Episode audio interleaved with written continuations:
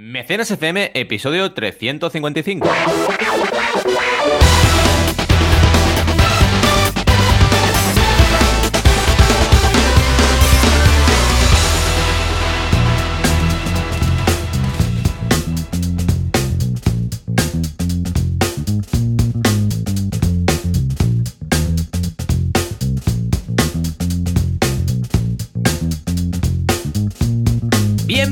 Bienvenidas a Mecenas FM, el podcast donde hablamos de crowdfunding, de micromecenazgo, de financiación colectiva. Como cada semana aquí estamos, siempre, siempre a tope y con alguna fricada que otra. Joan Boluda, director de la Academia Online para Emprendedores, boluda.com y también, por supuesto, consultor de marketing online. Y aquí me tenéis a mí, yo soy Valentía Concia, director, bueno, y también CEO y todo lo que queráis de banaco.com, cursos de crowdfunding y, por supuesto, no podía ser menos consultor de crowdfunding. ¿Cómo estamos, Joan? Hablando de Netflix, ¿no? Aquí para empezar a calentar. Sí, sí, sí, hemos hecho un que estaba tan emocionante que hemos dicho, espera, grabemos, grabemos, que no se lo pierda la gente que no está en el directo, que ya sabéis que nos podéis escuchar también en directo. Y sí, sí, estábamos hablando de series que valen la pena, aunque las hayan cancelado y hayan acabado un poco con cliffhanger, ¿no? Como el caso de 1800... Esto no era un turrón, 1800... ¿Cómo era? Sí, exacto. Era, un turrón. 1899. Más caro del mundo. ¿Cuál era? 1880. El turrón más caro del ¿eh? Mundo. Era el eslogan. Esto a pues nivel de marketing, brutal. es ¿eh? verdad. 1819. si, le sumas, si, le sumas 19 años, te, te quedas en 1899 que es la serie de Netflix. Ya está. Pues estaba, te decía que, oye, sí, la han cancelado porque Netflix está en plan no acepto riesgos, ¿no? A la que algo no la peta, lo cancela. Pero aún así me decías, ah, es que igual no, no la veo. Pues está bien, está bien. O sea, realmente es un. Eh, eh, es un arco que acaba eh, con un cliffhanger, como suelen ser siempre las temporadas, pero te deja un final abierto, ¿no? Es un poco parecido a, si recordáis la peli de, DiCaprio y Nolan, la de Inception, no me acuerdo cómo se llamó en español, pero bueno, y acaba con un... Origen. Acaba abierto, origen, exacto. Y que acaba con un final abierto. cuando está ahí, la peonza esa girando, ¿no? Con la peonza, ¿no? Mm. No es un spoiler, pero te quedas ahí, ¿no? En plan, ¿qué va a pasar? Pues esto es un poco parecido. Te quedas en plan así, con final abierto. Y yo creo que ahora si te fijas y repasas series, todas las hacen igual.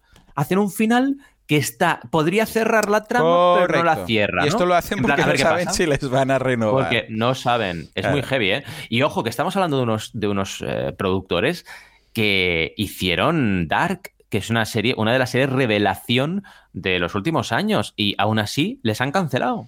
O sea, sabiendo que son Peña, que hacen series a largo plazo, con tramas lentas, que al final la petan, que son muy artísticas, es igual. Mm. No ha tenido suficiente éxito, cancelamos. O sea, van de este palo, es una locura. Y luego, luego hay sorpresas como Wednesday, que bueno, a ver, Exacto. ya tiene un sello, pero lo que han conseguido ha sido espectacular. O sea, o sea, es que era redes sociales, mm, todo. Cuando ya son los fans que crean el contenido en las redes y los memes y no sé qué, sabes que lo has petado. Y aquí lo han petado. Por cierto, ¿la acabasteis ya? Sí, la acabamos y te digo más, cuidado con esto. Carmina quiere verla por segunda vez. O sea, no, mm, no. Te lo juro, eh, le ha eh, encantado, le ha encantado. Dile que yo ya lo he hecho. Yo la he visto. ¡Ah, amiga! ¡Oh, qué bueno! Se lo voy a decir. Ya la he visto. Gracias. ¡Eh! Ya sabes este Halloween de que tiene que ir Carmina, tiene que ir de Wednesday. Hombre, hombre. Y tú vas de... le encanta el rollo. Claro, claro. ¿De, qué podrías ir tú? A ver, ¿quién serías? yo, yo, me gustaría ser el Frankenstein, me hace mucha gracia. Oh, ya lo veo, ya lo veo. Y harán de, de thing, de cosa. Exacto. A ver cómo le haces de mano. Un, un, disfraz de mano. Hostia, será difícil Ostras. Eh, pero, yo lo veo, ¿eh? Yo lo veo. oh, oh sí, sí, Carmina. Carmina ya la veo de Wednesday, ¿eh? es que Carmina un día normal. Bueno, ayer que fuimos a concierto eh, parecía Wednesday. O pues sea, nada, iba pintada ahí en plan Wednesday todo igual. Sí, sí. Pues ya está. No, es que es, es una serie, es lo que iba a decir, que conecta con muchas diferentes sensibilidades. Tiene un poquito de todo, ¿no? Eh. Eh, tiene una, parte de acción, una parte de amor, una parte de friquismo, una parte de. No sé, está súper bien. Muy bien hecho. Es que yo creo que la clave está ahí. A ver, y es lo que tú dices. Tim Burton Tim Burton no es un colegial, pero podría haber salido mal, porque es que hay series con peña muy potente que no han renovado. O sea, es que está la cosa complicada. Totalmente, totalmente. No, no, es una serie que yo recomiendo mucho. Además, la música, mira, que tenemos aquí a Xavi, es un componente muy clave aquí. Tanto porque, bueno, ella toca el cello y tal en la serie, pero también las músicas elegidas han sido muy clave en los episodios. Ah, y además, eh, justamente se ha puesto de moda el meme que es con una peli, con una peli, con una mm, canción de, de ah, Winehouse, ¿no era? La de, no, la de ah, Bloody Mary. Bloody Mary, que es la de I dance with my hands, I dance, dance, ¿no? Que no sale en la serie. Que no sale. No aparece. Es súper curioso esto, ¿eh? Fue un fenómeno de redes sociales, que uno hizo un mix con esta canción y además como encaja, o sea, es, un fenómeno muy interesante. Y ha gustado tanto que en el tráiler de la 2 ah, ya la han puesto. O sea, el tráiler oficial de Netflix de la segunda temporada, que ya la han renovado, porque claro, ha superado, bueno, ha superado, es, récord de, de visualizaciones en, Netflix. Es la serie más vista de Netflix, de la historia de Netflix. Heavy, ¿eh? Más que Stranger Things, ha superado el juego este del calamar, eh, como era, los juegos del calamar, ha superado Stranger Things, ha superado todo, todo, ha superado, pero vamos, una locura. Y claro, ya le, ya le han dicho Tim Burton, sí, venga, tira para adelante, ¿no? Haz la dos. Y han hecho lo llamaron y dijeron, Tim, tira para adelante. Y, tira para Al principio, ¿sabes qué pasó?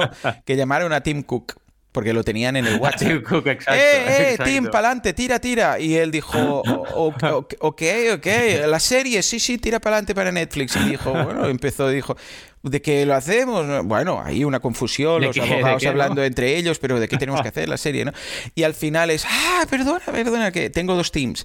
Y entonces llamaron a Tim Burton y dijeron que sí, tira para adelante, tira para adelante. Y ahí Tim Cook aún está que lo despertaron además por cambio horario. Y, ¿qué, ¿Qué pasa? What's going on with my life? Y al final pues ya, ya está todo entendido, por eso tardó más en, en hacer el tráiler. Y sí, sí, es curioso porque rompe la cuarta barrera el tráiler y habla como Wednesday pero a la vez habla de redes sociales porque dice ah, durante sí sí es muy chulo el tráiler miradlo ahora os lo pasaré porque habla como Wednesday pero a la vez habla como eh, como si que sabe que es una serie y que está en redes sociales porque habla no habla ella no habla la chica esta Ortega no sé qué Ortega no me acuerdo cómo se llama sino que habla Wednesday el personaje y sale ella como personaje pero habla de los memes que han hecho de su baile ¿Sabes? O sea, de los memes de, cuando tal. Y la música del tráiler es la de la de Bloody Mary, que es la de I Dance With My Head. Muy chula. Muy chula. Bueno, qué guay. Valentí. Qué guay. Mm, y, qué, estudio, lo que tú decías, ¿no? Qué estudio tan interesante de cómo las redes sociales ahora están cambiando todo, ¿no? Y pueden hacer, incluso con una serie, que yo creo que es todo pasado. O sea, la serie se ha visto más por el fenómeno de las redes. Hombre, totalmente. Es una cosa muy loca. Sin duda alguna, sin duda alguna. O sea que ya lo, ya lo analizaremos un día, el tema de las redes sociales y la importancia de las mismas para recuperar series, el fenómeno fan, ¿no? Ah, para que hagan una última temporada para cerrar bien series, para series que quizás no hubieran pasado de ahí, de repente, boom, hay un boom que dices, madre mía, antes sin redes sociales todo esto era imposible imposible. Pero bueno, Totalmente. nos vamos a nuestras mecenas, pero antes recordemos lo que hemos hecho en nuestras respectivas webs. Yo curso en voluta.com de publicidad en redes sociales, precisamente, de cómo hacer... sí, sí, de cómo promocionar nuestros posts o poner anuncios y tal, las típicas, Instagram, Facebook, todas estas. Y luego un curso de, bueno, dos audiocursos, uno de ventas digitales en, de, de Frayedo, desde aquí un, abrazo, Fran, que nos explica cómo vender productos productos digitales, ¿vale? O sea, infoproductos y tal, y una, un curso de técnicas de negociación win-win. O sea, de cómo conseguir hmm. ah, enfocar una negociación para que todo el mundo salga ganando, ¿vale? Echar un vistazo. Está súper bien, ¿eh? Está súper bien este curso y yo como, bueno, persona con experiencia en negociación, que no olvidéis que yo estuve nueve años en Mediaset negociando publicidad, es súper importante el enfoque win-win, súper importante. La cantidad de acuerdos que se cerraban de esta manera, de decir, a ver, al final no tenemos que ir siempre a que uno pierda y otro gane, es que no tiene sentido, ¿no? Es súper importante. Muy, muy interesantes, ¿eh? Tanto pool en redes, que siempre es un must, como los audiocursos, que están muy potentes. En fin. Y bueno, por banaco.com, ¿qué tenéis? Tenéis un curso, bueno, la clase de subir materiales a Berkami dentro del curso de herramientas en Berkami la clase del algoritmo de YouTube que hace Champe, ¿eh? que me ha parecido súper interesante, porque el algoritmo puedes conocer más o menos cosas, pero este, esta clase es súper chula. Además, las clases de Champe son densas, ¿eh? tenemos ahí 20 minutos y tal, explicando súper bien, o 25 a veces. O sea, muy, muy, chula. Y luego tenemos artículo de, también lo hice, y A, dándonos tres claves del crowdfunding, lo volví a probar hice un análisis en vídeo y también un análisis en el artículo. Y quedó bastante chulo porque pensé, mira, le dijimos en mecenas la semana pasada 10 y voy a probar si digo 3 donde enfoca. Y enfoca muy bien porque hace, por un lado, diseño, por otro lado, estrategia y luego se queda con los materiales y la calidad. Así que dentro de las tres que podía seleccionar, seleccionó tres muy buenas. Es una pasada realmente. Y en un tutorial donde hablábamos de descripción, en concreto del título, lo importante que es el título en crowdfunding. Y alucinaréis, ¿eh? porque el título te puede marcar realmente cómo funciona una campaña, solamente el título, así que imagínate todos los detalles que tienes que tener en cuenta. Todo es multifactorial, el éxito y el fracaso. Así que hemos tenido movimiento. Tal cual. en fin, y como movimiento también noticias, ¿no? Tenemos aquí. Bueno, Venga, sí. hoy son noticias actualidad, pero bueno, va. Eh, y noticias que nos tocan de cerca, porque de hecho una de ellas es de Xavi Lasal, que lo tenemos aquí en directo. Por favor, que entre la tuna.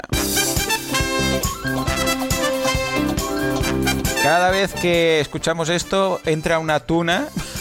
Una tuna japonesa, ¿vale? Y nos toca esto en directo. El trabajo que tienen luego para llevárselo todo, madre mía. Un bailador de Sevilla, o mejor dicho, bailador, eh, lanza un crowdfunding para su centro. Entran las trompetas. Nos piden que difundamos esta campaña de Air Funding. Vamos a ver de qué va esto. Profundeando el aire. Finalmente, el gran, único e inefable Xavi Lasal, que nos viene con una idea de negocio, crowdfunding para lanzar infoproductos. Toma ya. Ahora que decía esto de la tuna, poca broma con las orquestas, eh, las orquestas em, japonesas, bueno, y, y, de todo el mundo, porque sí que al principio veías más en YouTube las japonesas, pero luego, vamos, orquestas tocando anime Buah, tiene una complejidad brutal, ¿eh? Y a mí se me pone la piel de gallina a veces cuando busco a YouTube orquesta, tal tema, de tal videojuego, tal anime, en eh, ahí los músicos tocando y tal, y se mezcla una sensación de sí, sí, de ilusión y de pensar, esta gente está tocando eh, Zelda o está tocando Dragon Ball, ¿sabes? Pero ahí, claro, es un profesional que estudia en su conservatorio, no sé qué, y son unos frikis a la vez. Muy loco, ¿eh?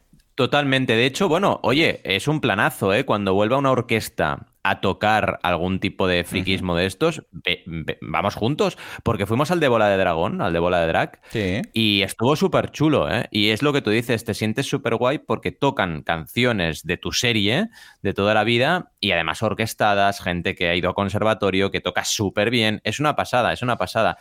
Y de hecho, eh, no te extrañe que hagan algo con Zelda, porque ya lo hicieron sí. y estuvo muy bien. Fuimos al concierto y nos gustó, pero bueno, ahora con el nuevo juego, igual hacen un especial Zelda. Así que hay que estar atento. porque está muy chulo, ¿eh? Vale mucho la pena ir a ver estas versiones orquestadas de, canciones míticas, tanto de cine, porque hay muchas Star Wars, Señor de los Anillos, Harry Potter, como de manga, anime, lo que sea, vaya, está súper bien. Tal cual. O sea que vamos a hacer un seguimiento y dejaremos el de pues lado. Total. Empezaremos con el bailador. Va, bailador de Sevilla. ¿De qué va esto? ¿De qué va esto? Pues oye, me ha hecho mucha gracia porque como no podía ser menos, esto en la web es sevillabuenasnoticias.com, que no es la primera vez en mi vida que entro, pero oye, está bien. ¿Qué dice la noticia? Pues que un bailador ha lanzado un crowdfunding para reconstruir un centro de arte. Y esto está muy bien porque, claro, es típico crowdfunding al rescate, ¿no? Super crowdfunding, porque es un tema de que el estudio le fue destruido por una tubería de agua de un vecino y se rompió en el edificio y, se lió, ¿no? Entonces, en estas situaciones en las cuales tú ya tienes una comunidad y ocurre algún tipo de problema, el crowdfunding es aquel típico caso en el cual encaja como anillo al dedo.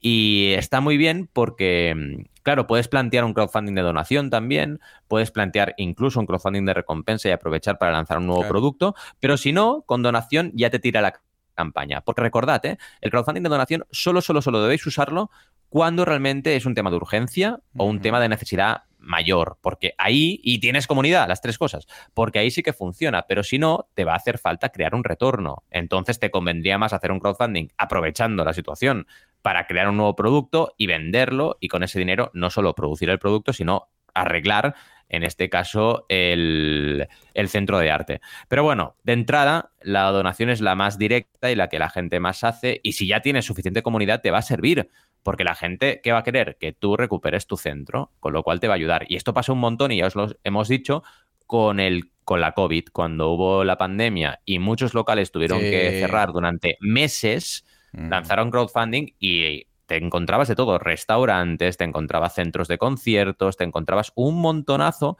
exposiciones, museos que hacían crowdfunding y gracias a ello sobrevivieron. ¿Cómo lo ves? Una noticia interesante. Sí, sí, me recuerda, bueno, durante la pandemia es lo que dices tú, muchísimos negocios, videoclubs, librerías, no sé qué, tal y cual, que aprovecharon, pues precisamente, bueno, aprovecharon, o sea, se buscaron la vida y dijeron, a ver si con el crowdfunding podemos superar este bache y sí, sí, la comunidad, pues, si realmente lo que aportas es este valor, eh, la comunidad responde, porque dice, bueno, a ver, mm, si nos cierra la librería por la pandemia, luego a ver dónde compramos los libros o no sé qué, pero claro, tienes que realmente aportar valor, ¿eh? porque si no, pues ya me explicarás. Y en este caso, pues muy bien, muy contento de esta campaña. O sea que, ole, ole y ole, nunca mejor dicho. Ole.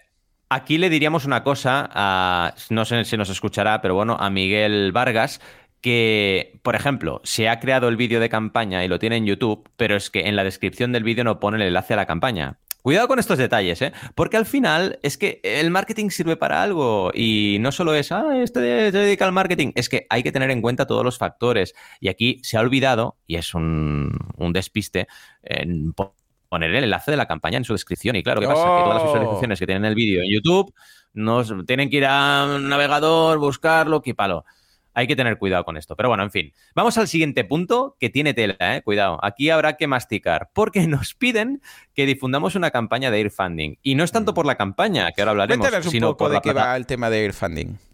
Es que ahí está el tema. Es que Airfunding es una plataforma que, mira, tú te vas, tú te vas a Google y pones Airfunding, ¿vale? Y vas bajando, ¿no? Y te encuentras primero su web, obviamente. Hombre, sí, sí. Eh, luego las apps en Google Play y tal y cual. Y vas bajando y te encuentras un grupo de Facebook que pone: Los de Airfunding son unos estafadores, ladrones y juegan con toda la necesidad y los sueños de las personas. A mí me robaron los fondos. Solo con eso dices, madre mía. Airfunding, os lo prometo, cada mes me viene alguien en el blog y me dice, ¿qué pasa con el fan? Pues es una plataforma que gestiona súper mal todo, ¿vale? La plataforma, cuidado, no estoy hablando de quien nos ha compartido esta campaña, que es el creador, que esto nada que decir, es la plataforma que no lo está haciendo bien. Así que cuidadito con esto, porque claro, ya subes tu proyecto con toda ilusión en una plataforma y si ya la plataforma tiene mala fama, aunque a lo mejor, cuidado, que esto pasa a veces, ¿eh? Es lo que siempre decimos, la mala intención y bueno, déjame decir la palabra, que estamos en un podcast, la estupidez eh, a veces no se distinguen una de la otra, ¿sabes? O sea que a lo mejor no es que sean mala gente, es que no lo están haciendo bien porque no saben hacerlo mejor, ¿vale? Cuidado, no es que sean estúpidos, no, pero que a lo mejor no saben hacerlo mejor, no saben gestionar mejor la plataforma y la gente se piensa que son unos estafadores y no lo son. Pero bueno, ¿a dónde vamos? La, campaña esta que nos han compartido, claro, lleva un 0% recaudado y esto ya es un punto a tener en cuenta, no tiene vídeo, ¿vale? Y no tiene descripción. Entonces, a ver, esto es un back to basics, ¿vale? Sí, sí. Eh, cuidado. ¿Qué pasa? Es que es un poco que se junta el hambre con las ganas de comer. porque si tú tienes una plataforma que no filtra el contenido que se sube, lo que pasa es que la gente, con toda su buena intención, se piensa que subiendo un proyecto ya es suficiente, poniendo una foto y un título y ya está, y no, tienes que currarte todo el menú, tienes que currarte toda la descripción, eh, todas las recompensas, etcétera. Si tú vas a Kickstarter y solamente pones una foto de perfil, no puedes ni enviar a revisión porque Kickstarter te hace un checklist que te obliga a rellenar toda la información. Y si la rellenas mal o la rellenas insuficiente, cuando vaya a revisión el proyecto te, lo van a, te van a decir que no.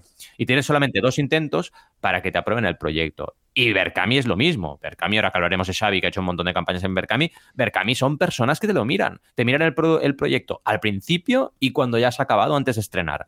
Así que no puedes hacerlo mal porque es que no te dejan. Y eso es importante. Entonces, no se trata aquí de hacer una plataforma técnicamente que puede estar mejor o peor y ya está. Tengo una plataforma, que venga la gente. No, tienes que hacer un trabajo de gestión, tienes que hacer un trabajo de curación de contenido y tienes que hacer un trabajo también de desarrollo de la plataforma constantemente. Entonces, bueno, aquí le diríamos a, Juan Madrid, que nos explica un poco la historia de su centro artístico. e intente darle una vuelta, porque al final es un mural interactivo, ¿vale? Que puede ser muy chulo, pero darle un poco una vuelta y también crear recompensas, que la gente eh, pueda, por ejemplo, en este caso, no lo sé, ¿eh? pero asistir al mural o incluso votar para que algo interactivo en el mural ocurra trabájate un poco este enfoque de marketing, de crear un poco una campaña enfocada a un público objetivo determinado, que será la gente que al final va a contribuir o no. Esto no es voy a pedir beneficencia para montar mi proyecto. Esto es busca tu público objetivo y prevende. Y es lo que siempre comentamos aquí. Así que tienes un montón de contenido en el podcast para, para ir formándote e informándote de cómo hacer una campaña. ¿Cómo lo ves el mural interactivo? Sí, sí, sí, es lo que dices tú. Un poco más. Y un poco más, eso, lo que comentas de darle una vuelta y tal, pero fíjate que, que es que encaja, eh, lo ibas comentando y estaba pensando, siempre llegamos a lo mismo, pero encaja tanto el crowdfunding con el marketing, o sea, es que es, que es una especialidad del marketing, pero no deja de ser lo mismo. O sea, eh, la propuesta de valor en este caso sería, pues si viniera un, cliente y me comentara esto y no fuera una campaña, yo le diría lo mismo, exactamente. Lo que pasa es que en el crowdfunding te la juegas más, porque bueno, son 30 o 40 días y escucha, y si no, pues bueno, siempre puedes montar otra, ¿no? Con lo que has aprendido, pero totalmente de acuerdo. O sea que, a ver, uh, Juanma, Juan Madrid, a ver qué nos, qué nos, cómo lo puedes reenfocar y lo que comentaba Valentín, recompensas, objetivos, acabas de darle una vuelta porque la idea base tiene, yo, yo la veo muy chula. Yo la veo con una mm. base guapa. No es que digas, oh, es que ya falla la cimentación. No, no, no. Lo veo bien. O sea que adelante con ello y a ver qué, qué se te ocurre. La imaginación al poder. La imaginación al poder. Ya te digo. Y bueno, hablando de imaginación, que aquí Xavi nos ha metido aquí un, un poquito de caña porque nos dice, oye, hablad de crowdfunding para lanzar infoproductos. Y realmente, os hago un poco la intro, esto viene en relación también a conversaciones que hemos tenido él y yo con su última campaña. Y está súper bien la idea, es decir, imaginaos que tenéis, eh, bueno, en el caso de Xavi es muy obvio porque tiene una academia. Si tú tienes una academia, decir, oye, ¿por qué no lanzamos infoproductos eh, con, por ejemplo, cursos temáticos en función de las necesidades que vamos detectando y todo esto va por crowdfunding. Es decir, en lugar de yo pegarme aquí la currada para que hagan un curso de violín eh, para tocar no sé piezas clásicas, no sé cuántos son una técnica específica, pues lanzo una campaña de crowdfunding y si tengo suficiente apoyo, lo decido lanzar y si no, no. Esto lo veo genial, porque igual que se puede hacer crowdfunding para productos siendo una empresa que tiene recursos, músculo, pero que lo que hace es solamente producir si la gente lo quiere, como hace Mattel, como hace Hasbro, como hace Xiaomi, como hace un montón de, empresas, ¿por qué no hacer lo mismo con infoproductos? Es que es clavado. La única, digamos, lo único que tienes que tener mucha prudencia es intentar que los primeros sean cursos que te han pedido mucho, es decir, estar muy atento a lo que es tu comunidad y detectar el, gancho de la gente, porque al final, si tú ves que hay algo que está enganchando, que la gente lo está pidiendo mucho, es muy probable que lances una campaña que tenga éxito y que ya te empiece a mover un poco toda la comunidad hacia el crowdfunding. Y a partir de ahí llegará el día que también lo, usarás para un side project y sí empezarás un proyecto de cero por crowdfunding, que esto es una manera de hacer las cosas, pero no quita que lanzar productos dentro de una empresa que ya está funcionando es ideal. Es que incluso es mejor y más fácil porque ya tienes comunidad y tienes recursos. ¿Cómo lo ves esto? Tal cual. O sea, lo veo interesante. Además, eh, claro, eh, es normal que haya surgido de vuestras conversaciones porque Javi está que no para. O sea, que, está lanzando. Javi, ¿qué estás lanzando? ¿Un para al año?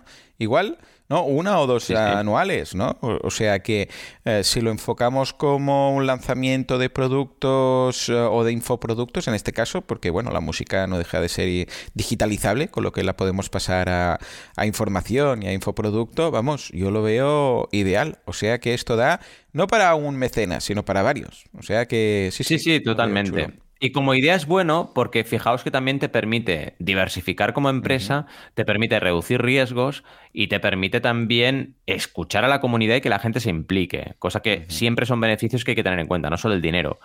Y si la gente está más implicada y sabe que tu academia está abierta a lanzar cursos en función de lo que pidan, mejor. ¿Cuántas veces encontramos problemas en las empresas por la información? Fijaos, por ejemplo, volviendo al tema friki, ¿eh? el tema de DC, cómo la están liando con Superman, con Aquaman, porque ahora no quieren renovar a los actores. Claro, es que dices, pero si la gente quiere que Henry Cavill sea Superman, todo el mundo quiere eso, porque no hacéis lo que la gente quiere. No lo entiendo. Es que es algo que dices, no me entra en la cabeza cómo puede ser. No solo ya es un tema de, es que es cegarte a la realidad. Ya dices, pero no, déjate de historias. Eh, la gente es lo que quiere, te va a ir al cine, te van a comprar entradas, pues haz eso. Ahora, hace poquito, por ejemplo, salió eh, Momoa, que es el que hace de Aquaman, súper contento de una reunión. Parece que tienen algún plan. Dices, bueno, ya era hora, porque es que no entiendo que si la gente lo pide tanto, pues fijaos, qué fácil es empezar a poner un poco el poder en la gente y que también la gente pueda decir la suya y no solamente decidir las cosas de forma unilateral, que ya no estamos en esas, vaya. Lo veo así.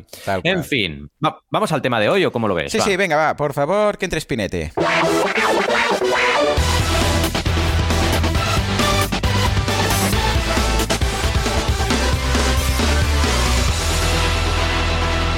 Venga, va, nos vamos al crowdfunding para artistas porque tenemos aquí a uno acompañándonos que dice que sí, que está lanzando una por año, pero que podría lanzar cuatro o cinco.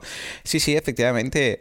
Es, bueno, el año pasado por eso fueron dos, creo, ¿no? Si no recuerdo mal. Sí, creo que sí. Pero vamos, en todo caso sí que sería el, planteamiento. Venga, va, Valentí, crowdfunding para artistas. ¿Qué es? ¿De qué va esto? ¿Y cómo eh, se puede diferenciar un poco del resto de tipos de crowdfunding? Pues sí, la verdad es que vamos a hacer un poquito algún que otro monográfico y hicimos para startups y ahora tocaría un poco el otro combo para artistas. Y es una pregunta que me hacen mucho, porque al final el crowdfunding, aunque en el sector del arte es, digamos, un sistema ya añejo prácticamente, porque es donde inicialmente se empezaron a hacer campañas, hay mucha gente que no todavía no sabe cómo funciona o cuando le explicas los beneficios de marketing del crowdfunding flipa. Yo cada año estoy en escuela de músicos aquí en, Barcelona hablando de, crowdfunding y se llena, siempre se llena, siempre son 25, 30, 35 personas que tienen carrera musical, que son solistas o están en una banda o lo que sea y alucina siempre todo el mundo. Entonces dices, mm. bueno, aunque haya gente que hace años que está haciendo crowdfunding en el mundo del arte, la gente sigue descubriendo, ¿no? Y lo primero que deberíamos atender como clave uno es qué significa lo que tú decías ahora, hacer crowdfunding para arte, es decir, qué ventajas nos da específicamente para esto. Y para eso, lo primero que hay que tener en cuenta es el primer caso en el 97, en 1997 de Marillion, porque este caso es súper importante y siempre lo menciono debido a que fue la gente, no el grupo, quienes hicieron la campaña. Entonces, cuando la gente ya está convencida de que tiene poder y que puede cambiar la realidad, esto es un game changer total. Y es que en el primer caso de crowdfunding lo tuvimos. Es decir, acordaos que fue la gente de Estados Unidos que ellos solos recaudaron dinero para que el grupo hiciera la gira. Mm. Y luego le dijeron al grupo, vente de gira, no al revés. Y esto ocurre mucho y yo es algo que me sorprende como el mundo eh, además, ayer estuve en un concierto, ¿no? El mundo de la gestión de conciertos, ¿cómo puede ser? Y de, espectáculos, ¿cómo puede ser que no estén usando el crowdfunding sí, a ¿verdad? ¿Hay, es que yo no entiendo. plataforma solo para conciertos? Algún vertical. No, no. Ah, y no lo entiendo. Es que no lo entiendo, porque te encuentras que además hay ineficiencias, porque lanzan un concierto no sé dónde, la tenemos que petar, no la petan. En cambio, en otra ciudad que pensaban que no, eh, al cabo de tres años lo hacen y llenan dos estadios. dices, pues haz un crowdfunding. Es que ya está. Tienes gira europea. Oye, todos los sitios que lleguen a mil, de los primeros 100 que lleguen, vamos ahí. Ya está. Vamos ahí. Que llega a Madrid, vamos a Madrid. Que llega a Barcelona, vamos a Barcelona. Que llega. Y ya está, no tienes que cancelar nada. De hecho, con el tema de la, de la pandemia. No, no, incluso que puedes montar la gira una vez ya lo tengas. O sea, venga. Ya está. Todas las ciudades, vale. Las que han recaudado, pues hay gira. o sea, las metemos en la gira. Las que no, pues no, ya está. Y encima tienes ventaja porque se genera notoriedad, se genera ruido en las redes, la gira es mucho más sonada. Es que todos son ventajas y no entiendo cómo no puede haber una cabeza pensante, una, ¿eh? no te digo diez, que se le ocurra esto y que se ponga a hacerlo. Es que es, sería perfecto. Y sería planificar la gira en función de lo que la gente quiere y desea. Ya está. Que siempre te encontrarías eh, ciudades que estarían, oye, mira, es que hay un grupo de fans, pero pobres no son suficientes. Bueno, oye, pues es lo que hay. Luego haremos otra gira. De otra forma. Es que tampoco lo harían, porque acabarían cancelando el concierto. Es lo que iba a mm. decir. La cantidad de conciertos que se han cancelado porque no tenían aforo, porque mm. empiezan a vender, no llegan al aforo mínimo y, ay, por causas ajenas a los... Sí, ajenas Esto es normal, sí. Es que yo como no soy de conciertos no me entero. O sea, esto ocurre mucho, ¿no? Mm, esto ocurre. Esto ocurre y también ocurre que te meten conciertos en sitios que dices, a ver, con todos los respetos, ¿eh? Es que no. O sea, es que ahí no lo pongas, porque es que no, va, no vas a llenar. Y bueno, es cosas que pasan. Y creo que es importante que empiecen a cambiar el chip gente, no solo la gente artista, sino también la gente que gestiona el arte, los gestores Pero tú de que lo conoces, ¿sabes? ¿Te puedes oler un poco por qué es? Igual es por resistencia de los actores actuales que hay ahí, o porque es un, mm. sector, el de los conciertos, hablo, ¿eh? Un poquillo casposo, muy... Em, no, lo hemos hecho así, sí. Es como el cine. Es como el cine y, las VOD y dices, pero si ya se os ve el... No, no se os ve el lobo, no. Está el lobo entero ya, comiéndoos la cabeza y no os enteráis de la película. Pues es lo mismo, es lo mismo. Y además que hay un problema que son las etiquetas. Así como el mundo de la emprendeduría y el mundo mm, el crowdfunding lo ha abrazado y las marcas igual, porque es que son pragmáticos y es en plan, oye, esto funciona, vamos a hacerlo y punto. El mundo del arte mm, está todavía con la cantinela de, ah, es que es pasar la gorra, no sé qué, que no, que no, que no, que no, que cambies el chip y cuesta. Cuesta, igual que cuesta el tema del marketing, ¿eh? Porque esto te lo habrás encontrado, yo me lo he encontrado mil veces, que te, dices que trabajas de marketing y te ven las orejas del diablo, ¿no? y dices, pero tío, que, soy una persona normal y que, quiero hacer marketing, marketing ético, que no es un marketing de te voy a robar la cartera, ¿no? Pero les cuesta, les cuesta y es algo que tienen que aprender a hacer, porque al final es una parte importante. Y en ese sentido, volvamos a Xavi, Xavi hace un trabajo excelente, porque es mm. una persona que sabe de los dos mundos y que enseña a, comprender el marketing y usarlo bien, ¿no? El segundo punto. Primero, eh, recordemos, dar voz a los seguidores. Segundo punto, anticipo de fondos para lanzar un proyecto, que esto es muy obvio y en todas las cosas funciona. Reducción de riesgo en innovación. Porque al final, si tú quieres lanzar un disco, lo típico que pasa también, ¿eh? Tengo un disco innovador en mente y no sé qué va a pasar. Pues haz un crowdfunding, ya está, y te evitas problemas. ¿Que no tienes suficiente apoyo? Pues te lo planteas o lo aparcas, o incluso si quieres decides lanzarlo igual porque te da igual. O sea, mm. no es el hecho de hacer un crowdfunding, no te quita la libertad artística. Luego haz lo que te dé la gana. Claro, claro. tú ves que hay algo que no tiene eh, mm, recorrido, pero te da la gana lanzarlo, pues lánzalo, pero ya sabes a lo que te enfrentas, ¿no? Mayor libertad artística, no olvidemos eso. ¿Por qué? Porque no dependes de producción tal, producción cual. Porque también esa es otra. Ah, es que quiero libertad artística. Sí, claro. Pero luego, ¿qué pasa? Que hay gente que pone la pasta. Y la gente que pone la pasta está invirtiendo. Y esta gente no te va a dejar hacer lo que quieras. La cantidad de veces que ha habido problemas con discos y problemas con proyectos artísticos porque se han metido los productores y han liado. Y en el mundo del cine es otro ejemplo. El mundo del cine pasa constantemente. Acordaos, por ejemplo, yo que soy muy fan de Alien, eh, la saga de Prometheus, la saga precuela de Alien, ¿cómo le hicieron cambiar el rollo? Porque iba un poco... Em, el, rollo era con, vamos a hacer eh, el nombre de cada nave, y será Prometheus y otra nave y tal y cual, y empezaron, no, ahora tiene que salir Alien. Entonces, la, segunda de esta trilogía es Alien Covenant. Ya, puede ser Covenant solo, porque eso no es libertad artística, es me paso la libertad artística por las narices, ¿no? Mm. Y es un problema, porque al final te encuentras con productos que están todos eh, cortados por el mismo patrón y que no innovas, ¿no? Y si esto le pasa a cineastas de renombre internacional, ¿a quién no le va a pasar? Entonces, si la gente, los fans, quieren que, digamos, tú tengas libertad artística, te la van a dar. Y seguramente más que, que un inversor que al final lo que busca es seguridad. ¿Qué más temas? El dar salida a proyectos sin público. Esto pasa, sin público entre comillas. ¿eh? Poquito, ahí está. Claro, Bloodstained es un caso muy bueno. Bloodstained es como el nuevo Castlevania. Y en el vídeo de eh, la campaña te sale el creador que dice, es que se me están riendo los, los, promotores porque dicen que nadie juega a juegos de Castlevania. Y lo quiero poner a prueba. 3 millones de recaudación. Claro, ¿y por qué? Porque claro que hay gente que le gusta este tipo de juego. Entonces, esto es importantísimo. El sin público de gente que mm. invierte, a lo mejor es gente con un conocimiento limitado de lo que tú quieres hacer, así que cuidado, ¿no? Y también, para acabar, se puede usar el crowdfunding de inversión, no olvidemos esto. Es decir, hay, y este es un caso de ejemplo que os dejaremos en enlaces, eh, campañas como esta de Rise Art, que son galerías online de arte que se lanzó en Crowdcube y tuvo eh, éxito. Entonces, puede haber gente que tenga un proyecto invertible y que lance crowdfunding de inversión. Así que cuidado porque es otro punto importante tener en cuenta. Eh, otra cosa interesante, como ejemplo, ¿eh? el de Nando Dix, Control, que es un tipo de música que a mí ni me va ni me viene, ¿no? la música electrónica de esa época loca de los 90, pero hay mucha comunidad. O sea, Nando Dix Control hizo el proyecto conmigo, que era un documental que se llamaba Bailo o Muere, y tuvo éxito, pero es que a partir de ahí se han generado conciertos cada año de Remember con Nando pinchando y gente que va a los conciertos. O sea que se ha generado un movimiento de gente que estaba echando de menos esta realidad, ¿no? Así que cuidado porque es muy interesante para eso, ¿no? Para eh, refundar, remover eh, proyectos que a lo mejor no hay público, pues hay que verlo. Clave 2, plataformas. Esto es muy fácil y muy directo esta clave porque ya todos los que escuchéis mecenas sabréis de qué vamos a hablar. Kickstarter nació del arte y vive por el arte. No lo olvidemos, ¿eh? Kickstarter es una plataforma que tiene el arte grabado a fuego. Tú vas a las newsletters y vas a cómo comunican ellos y son artistas. Eh, luego tienen la parte tecnológica, sí, pero son súper artistas. Indiegogo, en cambio, tiene, como decimos en catalán, un taraná, ¿no?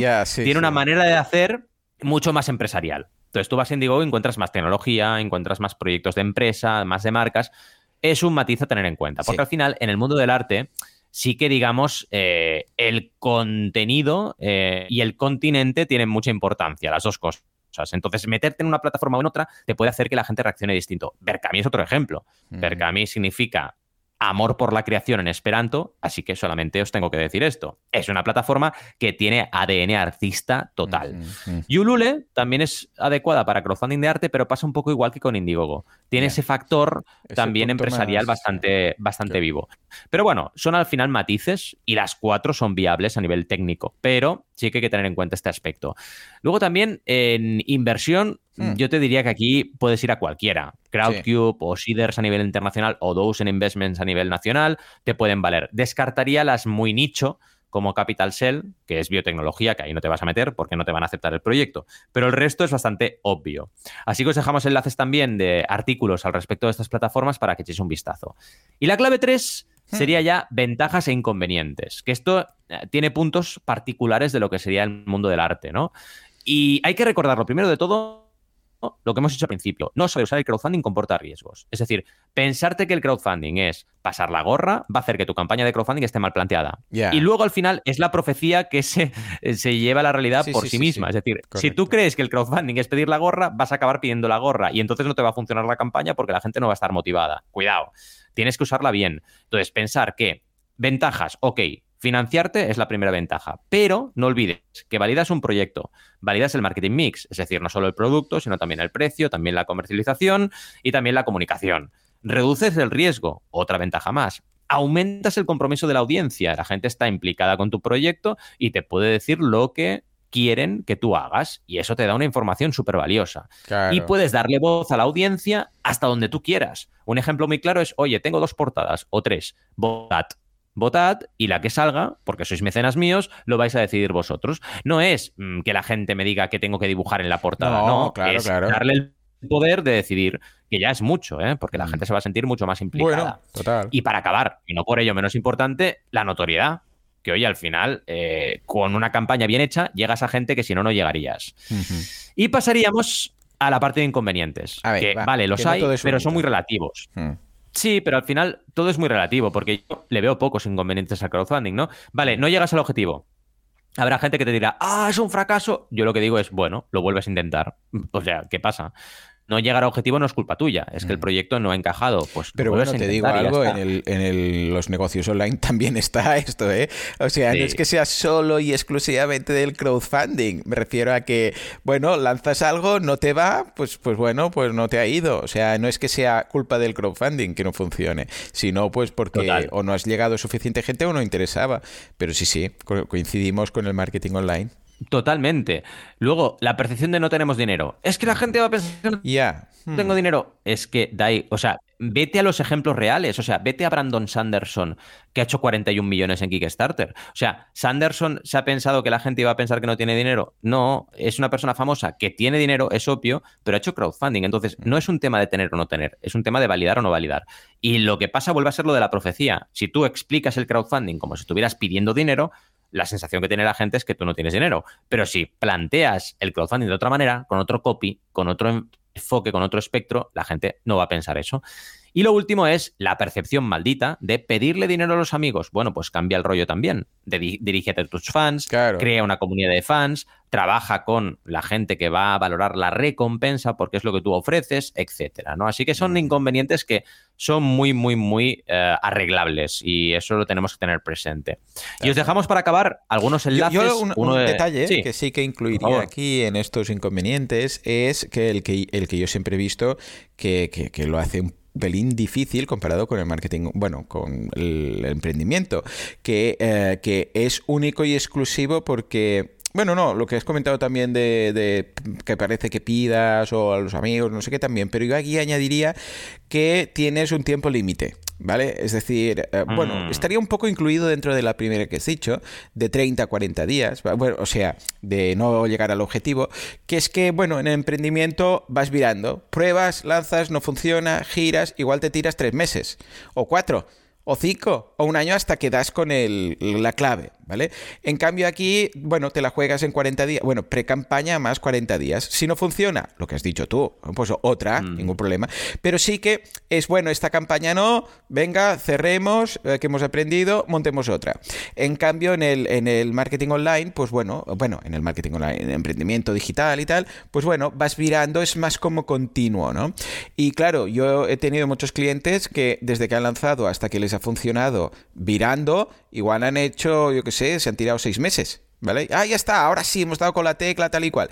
En el crowdfunding no podrían haber estado seis meses ah, de campaña, ¿vale? Para entendernos qué tienen que hacer. Estoy muy de acuerdo. Otra campaña. Sí, Estoy muy de acuerdo siempre y cuando no vayas con consultoría. Porque cuando trabajas conmigo, claro, lo, bueno de trabajar con, con, alguien de marketing, exacto, es que te esperas y eh, trabajas durante más meses e incluso, y a veces pasa, y esto lo pongo en mis condiciones, yo no garantizo el estreno de la campaña con mi consultoría. yo lo que hago es darte herramientas de marketing para que tú veas por dónde ir. Y puede ser lo que tú dices perfectamente, que digas, no, no, es que al final no vamos a hacer crowdfunding ahora, por un motivo. O que en lugar de tardar 40 días, en realidad estás tardando 3 o 4 meses en lanzar y ejecutar la campaña, que es lo que ocurre. Al final es medio año. Y esto pasa muy habitualmente. Pero si vas solo, sin asesoramiento, suele ocurrir lo que tú dices, que la mm. gente se, digamos, la percepción de que es un sistema rápido, que es errónea, eh, hace que la gente haga las cosas de una forma muy ligera y luego tenga este problema, ¿no? De, ah, es que tal, pero si lo trabajas bien y lo trabajas con el gorro de marketing, eh, al final siempre aprendes, incluso cuando la campaña no llega a objetivo. Pero vaya, buen apunte, buen apunte. en fin, hemos tenido un programa movidito, movidito, no movidic, sino movidito. Y hemos hablado, acordaos, ¿eh? Del bailador de Sevilla, que ha lanzado un crowdfunding para su centro y hemos hablado de cómo el crowdfunding puede salvar proyectos. Luego de la campaña de Airfunding que nos compartían, donde hemos visto que Airfunding es una plataforma que no está generando una buena fama y esto es un problema porque además no está filtrando correctamente los proyectos y esto hace que la gente que lanza proyecto lo lance peor porque la plataforma no hace su trabajo, así que cuidado con esto. Y luego la idea de Xavi que nos ha encantado de crowdfunding para lanzar infoproductos, la hemos comentado, hemos dado matices y él también en el chat nos ha ido comentando. Esto es la ventaja de estar con nosotros en el momento que grabamos el podcast en Telegram, así que apuntaos. Y luego hemos hablado del tema del día, que es crowdfunding para artistas, donde hemos repasado las tres claves, qué significa hacer crowdfunding para arte, las mejores plataformas para artistas y ventajas e inconvenientes, y hemos visto un montón de tips para el mundo del arte. Y nada, también hemos hablado de algunas cosas frikis, porque siempre nos toca, nos toca, nos ¿vale? Que ha estado bien. Así que nada, sin mayor dilación y con todo el amor digital del mundo, os dejamos hasta la siguiente semana donde seguiremos con mucho crowdfunding. Gracias y nos vemos en la siguiente semana. Hasta luego. Adiós.